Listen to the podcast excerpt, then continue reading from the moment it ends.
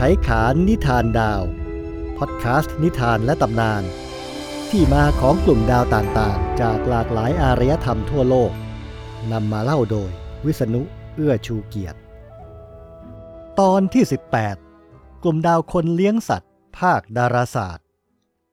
ไขขานนิทานดาวตอนนี้ยังคงเป็นเรื่องของกลุ่มดาวคนเลี้ยงสัตว์ เหมือนกับตอนที่ 17 นะครับ กลุ่มดาวนี้มีเรื่องน่าสนใจเยอะ ผมเลยขอแบ่งเป็น 2 ตอน คราวที่แล้วเป็นตำนานและนิทาน คราวนี้ผมจะเล่าเกี่ยวกับประวัติและความรู้ทางดาราศาสตร์บ้าง เรื่องติดค้างกลุ่มดาวคนเลี้ยงสัตว์ แค่ตำนานสารพัดก็ยาวโข ต้องเพิ่มตอนดาราศาสตร์อีกใหญ่โต ชิคาโก ตาฮิติถึงฮาวาย กลุ่มเคลื่อนที่คืออะไรฟังให้รู้ แล้วไปดูฝนดาวตกกระจายสาย ยังมีคำควอดแรนต์อยู่อีกฝ่าย ทั้งเขตว่างกว้างขยายเกินจินตนา กลุ่มดาวคนเลี้ยงสัตว์ ชื่อทางการของเขาคือ Bootes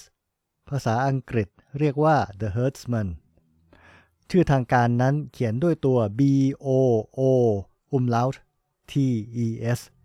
O umlaut คือ O ที่มีจุด 2 ตัวอยู่ข้างบนนะครับ คนทั่วไปมักอ่านผิดเป็น b o o t e s ความจริงต้องเรียกว่า Bootes ครับ กลุ่มดาวนี้ครอบคลุมพื้นที่ท้องฟ้า 907 ตารางองศา นับว่าเป็นกลุ่มดาวที่ใหญ่เป็นลำดับที่ 3 มีดาวเรียงเด่นเป็นรูปว่าว ดาวดวงแก้วเป็นดาวสว่างที่สุดในกลุ่มดาวอยู่ตรงท้ายว่าว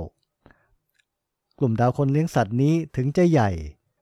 มีดาวห้าดวงที่เราพบแล้วว่ามีดาวเคราะห์บริวาร แต่ก็ไม่มีวัตถุเมซียอยู่ในขอบเขตเลย ซึ่งเป็นเพราะมันไม่ได้อยู่ในแถบใจกลาง หรือในเกลียวก้นหอยของทางช้างเผือกนั่นเองแหละครับ ดาวดวงแก้ว หรืออาร์คทูรัสหรือยอดมหาจุลามณีไม่เพียงสว่างที่สุดในกลุ่มดาวคนเลี้ยงสัตว์ มันยังเป็นดาวที่สว่างที่สุดในซีกฟ้าเหนือ และเป็นดาวที่สว่างที่ 3 ในบรรดาดาวฤกษ์ทั้งหมดในท้องฟ้า เป็นรองก็แต่ดาวซิริอัสกับคาโนปัสเท่านั้น ถึงความจริงจะมีดาวแอลฟาคนครึ่งม้าแอลฟาเซนทอรีนะครับ ซึ่งสว่างกว่านิดหน่อย แต่ดาวดวงนั้นเป็นดาวคู่ต้องอาศัยสองแรงสองด้วยกัน ถึงได้สว่างกว่า ถ้านับแบบดวงเดียวๆแล้วก็ต้องบอกว่าดาวดวงแก้วนี่แหละ เป็นอันดับ 3 ครับ ชื่อ Arcturus A R C T U R U S Arcturus เป็นภาษากรีก แปลว่า ผู้อภิบาลหมี กลุ่มดาวคนเลี้ยงสัตว์ เป็นกลุ่มดาวที่อยู่ติดกับดาวหมีใหญ่ และจะวนตามหางหมีไปตลอดเลยครับ เราหาดาวดวงนี้ได้ง่ายมาก เวลาที่เราเห็นดาวหมีใหญ่ขึ้นสูง ก็ลากเส้นโค้ง ต่อจากหางหมีออกไปเรื่อยๆ ดาวดวงแก้วคือดาวสว่างดวงแรกบนเส้นโค้งนี้ครับ เด่นขนาดนี้ ดาวดวงแก้วจึงเป็นที่รู้จักของอารยธรรมต่างๆ ทั่วโลกมาตั้งแต่ยุคดึกดำบรรพ์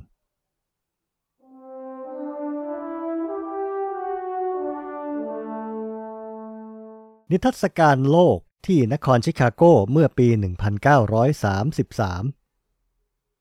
นิทรรศการโลกคือนิทรรศการระดับโลก อยู่ภายใต้การจัดการขององค์การนิทรรศการนานาชาติ เรียกว่า BIE Bureau of International Expositions ซึ่งเป็นองค์กรที่รับรองสิทธิการจัดนิทรรศการนานาชาติ งานนิทรรศการโลกจัดขึ้นครั้งแรกในปี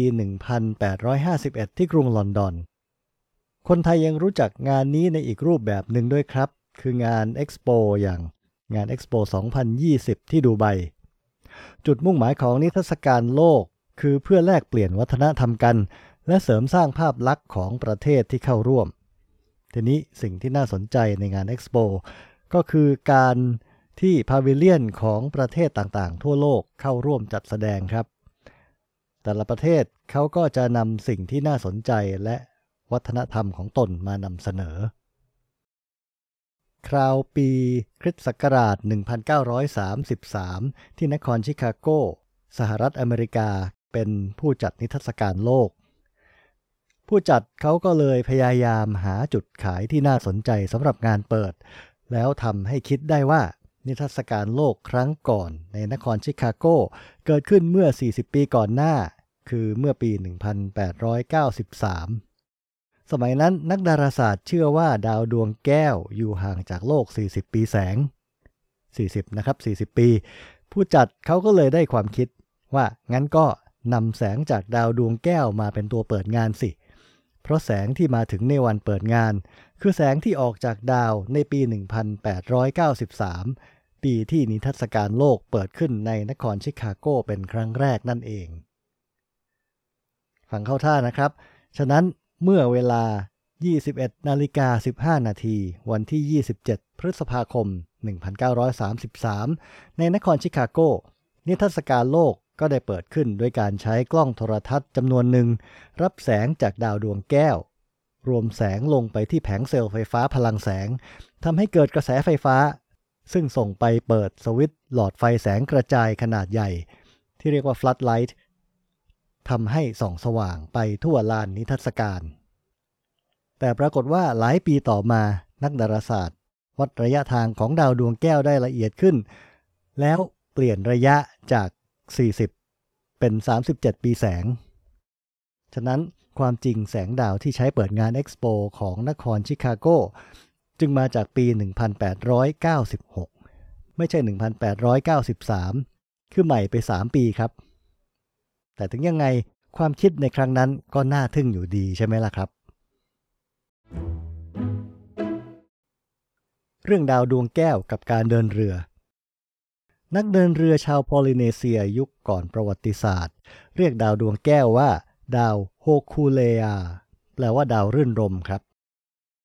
ชาวโพลิเนเซียจากเกาะตาฮิติและหมู่เกาะมาเคซัส ซึ่งอยู่ทางใต้ของเกาะฮาวาย เขาใช้วิธีสังเกตดาวดวงนี้ประกอบกับดาวดวงอื่น เพื่อไปให้ถึงฮาวายครับ พวกเขาเดินเรือลำตัวคู่ข้ามมหาสมุทรไปทางตะวันออกและเหนือ ข้ามเส้นศูนย์สูตรไปจนถึงลัติจูดที่เห็นดาวดวงแก้ว หรือดาวโฮคูเลอา อยู่ที่จุดจอมฟ้าในฤดูร้อน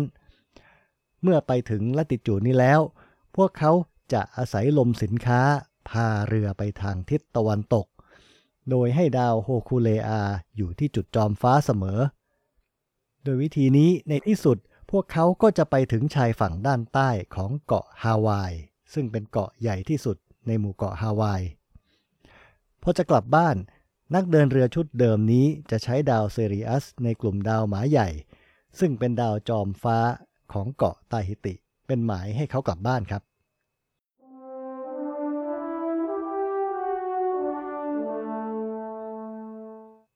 สมบัติทางกายภาพของดาวดวงแก้ว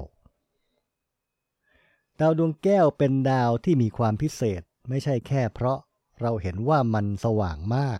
คือมีโชติมาตรปรากฏลบ 0.04 แต่โชติมาตรสมบูรณ์ของมันอยู่ที่ 0.2 อันนี้แปลว่าดาวดวงนี้สว่างจริง และอยู่ใกล้เราที่ 36.7 ปีแสงครับ นอกจากนั้นมันยังมีการเคลื่อนที่เฉพาะที่สูงมากด้วย คือ 122 กิโลเมตร ต่อวินาทีเมื่อเทียบกับระบบสุริยะ และดาวดวงนี้จะเข้าใกล้ดวงอาทิตย์ที่สุดในราว 4,000 ปีข้างหน้าครับ การเคลื่อนที่ของดาวดวงแก้ว เป็นการเคลื่อนที่ซึ่งมีดาวฤกษ์ดวงอื่นอีกประมาณ 50 ดวง ที่เคลื่อนที่ด้วยความเร็ว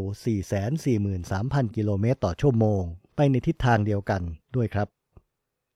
ทำให้น่าเชื่อว่า ดาวทั้งหมดมีความคล้ายกันในทางกายภาพเป็นพิเศษด้วย ดาวพวกนี้อยู่ในกลุ่มที่เรียกว่า Arcturus Moving Group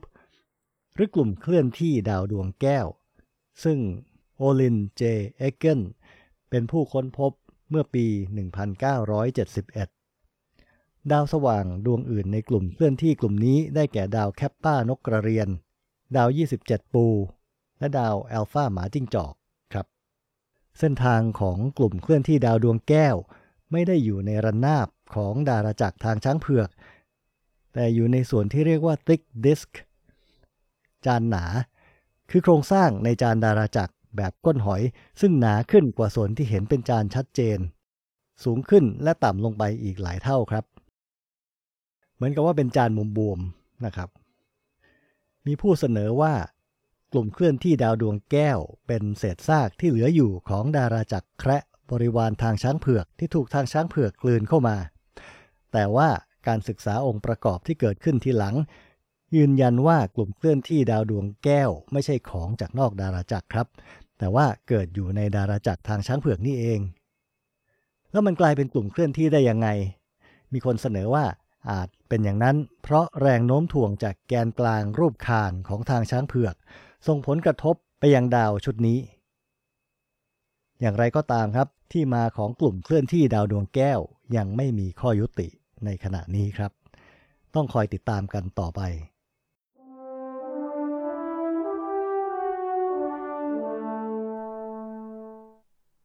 เขตว่างคนเลี้ยงสัตว์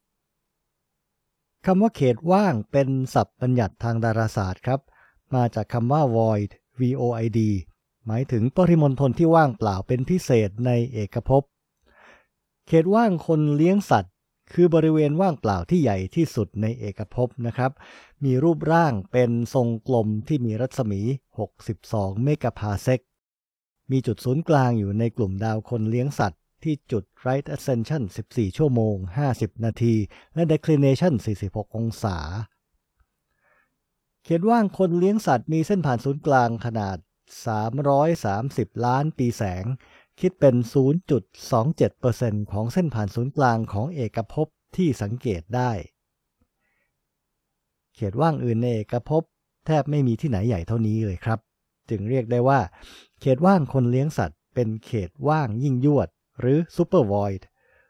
ถูกสังเกตพบเป็นครั้งแรกเมื่อปี 1981 ตอนนั้นโรเบิร์ต เคิร์ชเนอร์ทำแผนที่3มิติของดาราจักรในเอกภพ แล้วก็ไปพบบริเวณที่ว่างเปล่ามาก ว่างเปล่าขนาดในปริมาตรทั้งหมดของเขตว่าง เขาพบดาราจักรอยู่เพียงแห่งเดียว พอการค้นพบนี้แพร่กระจายออกไป มีนักดาราศาสตร์ช่วยกันสังเกตเขตว่างนี้มากขึ้น จนพบว่า เขตว่างคนเลี้ยงสัตว์ มีดาราจักรอยู่ทั้งสิ้นเพียง 60 ดาราจักร ในปริมณฑลซึ่งปกติควรจะมีดาราจักรอยู่ 2,000 ดาราจักรครับ เกรกอัลเดริงนักดาราศาสตร์ชาวอเมริกันคนหนึ่งเคยบอกว่า ถ้าทางช้างเผือกไปเกิดอยู่ตรงใจกลางเขตว่างคนเลี้ยงสัตว์ เราจะไม่รู้เลยว่ามีดาราจักรอื่นในเอกภพจนกระทั่งทศวรรษ 1960 นั่นแหละครับ เอกภพ มีโครงสร้างที่เกิดจากการเรียงตัวของดาราจักรเป็นแผงยาว เรียกกันว่าโครงสร้างเส้นใยหรือ filament structure ตรงที่เส้นใยตัดกันจะมีดาราจักรมาก คือเป็นกระจุกดาราจักร บริเวณนอกแผงยาวพวกนี้คือเขตว่างครับ เขตว่างมีมากมาย เขตว่างคนเลี้ยงสัตว์ เป็นเขตว่างที่ใหญ่ที่สุด นักดาราศาสตร์เชื่อว่ามันเกิดจากการรวมตัวของเขตว่างย่อย ทำนองเดียวกับฟองสบู่ที่รวมกันเป็นฟองใหญ่ขึ้นได้ ทฤษฎีนี้ยังสามารถอธิบายได้ด้วยว่าทำไมดาราจักรในเขตว่างนี้จึงเรียงตัวกันเป็นทรงกระบอกที่พาดผ่านใจกลางของเขตว่าง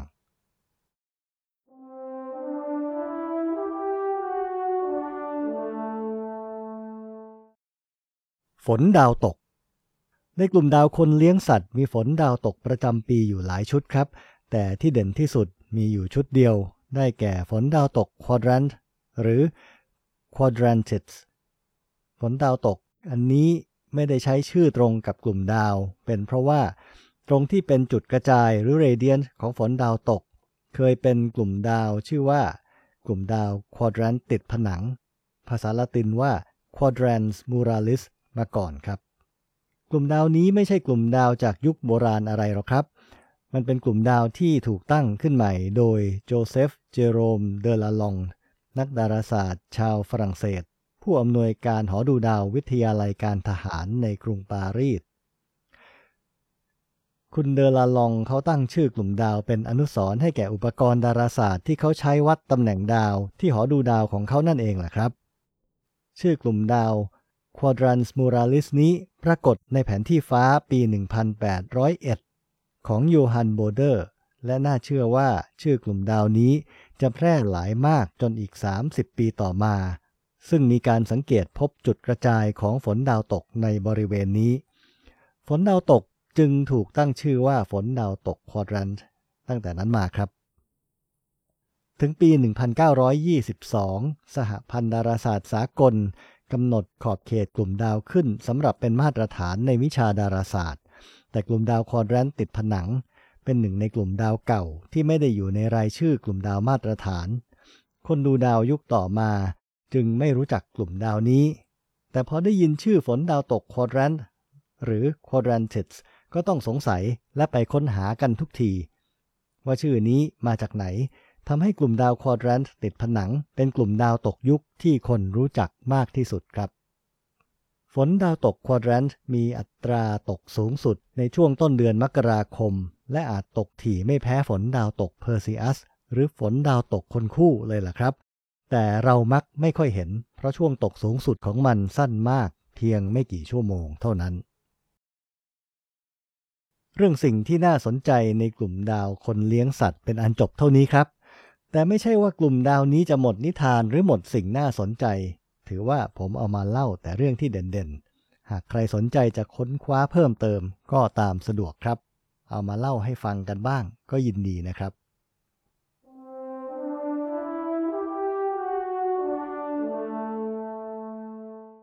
ไขขานนิทานดาวตอนที่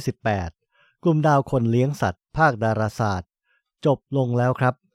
ผมคิดว่าตอนต่อไปคงใช้เวลาไม่นานนะครับ เพราะจะทำเป็นตอนสั้น แล้วพบกันใหม่นะครับ สวัสดีครับ